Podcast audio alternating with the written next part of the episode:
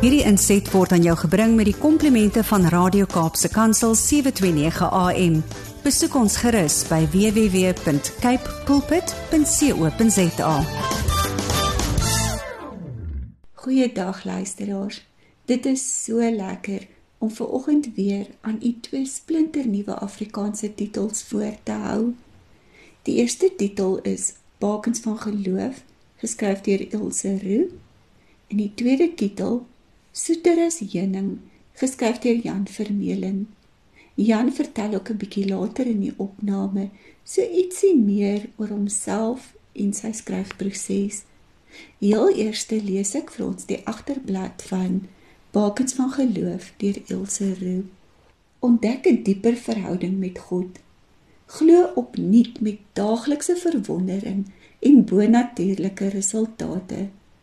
Ilse Roux is 'n dinamiese entrepreneur, ouer, eggenoot en modeontwerper. In Bakens van geloof deel sy haar geloofspad en passie vir die woord. Sy moedig die leser aan om met kinderlike geloof op God en sy woord te vertrou en die vrugte daarvan te dra. Bakens van geloof is geskryf deur 'n vrou vir vroue en spreek praktiese geloofsaspekte in ons daaglikse lewens aan. Dit is 'n kragtige getuienis en praktiese voorbeeld van 'n bonatuurlike wandel met God. Die skrywer gee vir ons 'n voorskou van hoe groot en betroubaar die Here se liefde vir sy kinders is. Die deurlopende tema van gehoorsaamheid aan God se beginsels en sy stem sal jou inspireer om ook jou verhouding met hom te versterk. Na mate jy dieper in vertroue leun op sy krag, liefde en wysheid, sal jy kort voor lank jou eie bakens van geloof en getuienisse hê. Ilse Roux is die stigter en hoofontwerper by Ilse Roux Bridal en sy sal byna 2 dekades in die trou en ontwerpersbedryf met vele toekennings agter haar naam. Sy is gebore en getoe in Momsbury en het al van kindsbeen af 'n passie vir materiaal en ontwerp. Na skool het sy verder studeer aan die Universiteit Stellenbosch en bestuur haar suksesvolle mode- en ontwerpwinkel in Bellville waar sy ook woon met haar man en kinders. Sy deel graag haar passie vir die woord en Bakens van Geloof is haar eerste boek. Ek lees graag vir ons 'n stukkie op bladsy 49. Elke keer wat ek God se beloftes uit sy woord onthou en dit dag en nag oordink, word sy koninkryk my realiteit. Hoe gereelder ek dit doen, hoe meer dikwels kry ek dit reg om verby die aardse realiteit te kyk en 'n koninkryksperspektief te behou. Romeine 12 vers 2 praat juis van ons gedagtes wat nuut moet word. Julle moenie aan hierdie sondige wêreld gelyk word nie, maar laat God julle verander deur julle denke te vernuwe. Dan sal julle ook kan onderskei wat die wil van God is, wat vir hom goed en aanneemlik en volmaak is. Wanneer ons God se woord dag en nag oordink, laat ons toe dat hy ook ons gedagtes nuut maak dan beleef ons 'n hoë mate van onderskeiding wanneer ons onderskeiding ontvang is daar geen verwarring vrees of twyfel nie die onderskeiding wat God gee is seker en vas jy sal kan onderskei wat goed is wat beter is en wat die beste is om te doen dit is dan bakens van geloof deur Elsje Roux 'n pragtige, pragtige boek. Die volgende titel dan Soeter is heuning.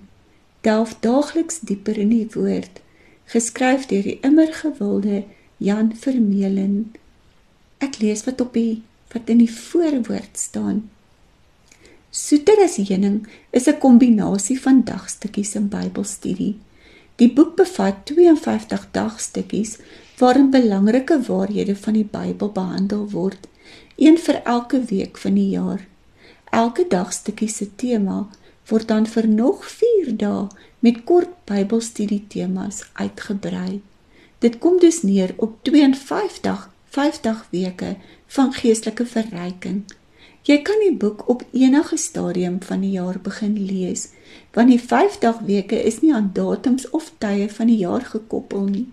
Na elke 4de week is daar 'n joernaal werkkaart ingevoeg waarop jy onder andere hoogtepunte uit die vorige 4 weke as samevatting kan inskryf.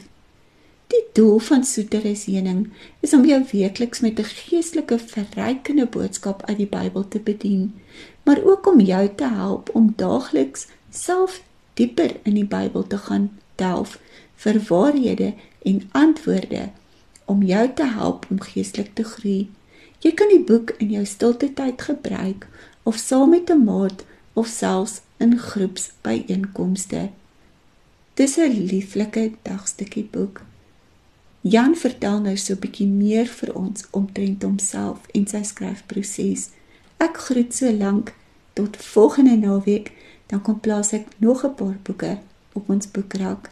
Totsiens en lekker lees. Die eerste Jan Vermeulen het blykbaar saam met Jan van Riebeeck in die land ingekom, maar hierdie Jan Vermeulen is daarom eers 'n paar jaar later gebore daar in die suide van Suidwes-Afrika in Namibië, die jongste van 9 kinders. En in Sibee, met ander woorde graad 2, het ek begin skryf, my eerste tekenboekie geskryf. Uh, en reg deur my laerskoollewe en hoërskoollewe het ek aangehou skryf met elke geleentheid wat ek gekry het. Uh kortverhale ingestuur na tydskrifte toe en toe ek 14 jaar oud was, my eerste kortverhaal in die destydse jeug uh, tydskrif uh, Patrys. Uh en ek het in die amptelike bediening, die kerklike bediening ingegaan na skool, na weermag en skool uh en uh aangehou skryf hoewel tyd toe verskryf 'n bietjie minder was.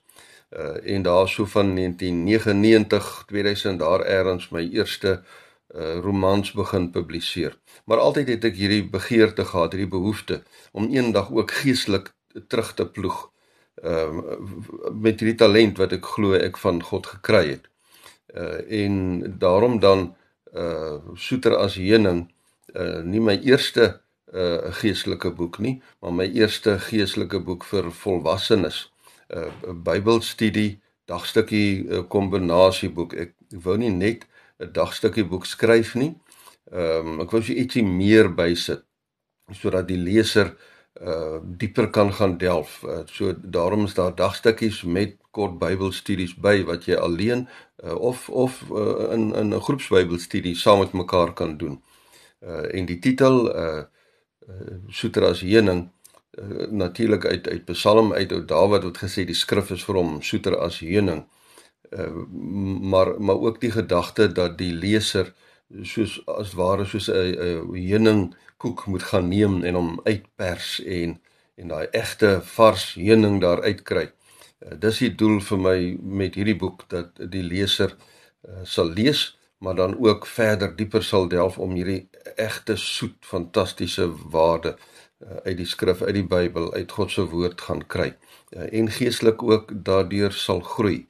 Uh soeter as heuning is dan my boek waarmee ek wil sê dit is hoe ek glo dit is wat ek in die lewe uh, geleer het my geestelike lewe. Dis wat ek graag wil terugploeg ehm um, sodat as ek die dag nie meer op hierdie aarde is nie uh, dat daar nog iets kan oorbly.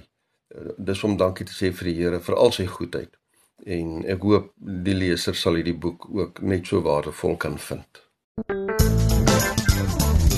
Hierdie inset was aan jou gebring met die komplimente van Radio Kaapse Kansel 729 AM. Besoek ons gerus by www.cape pulpit.co.za.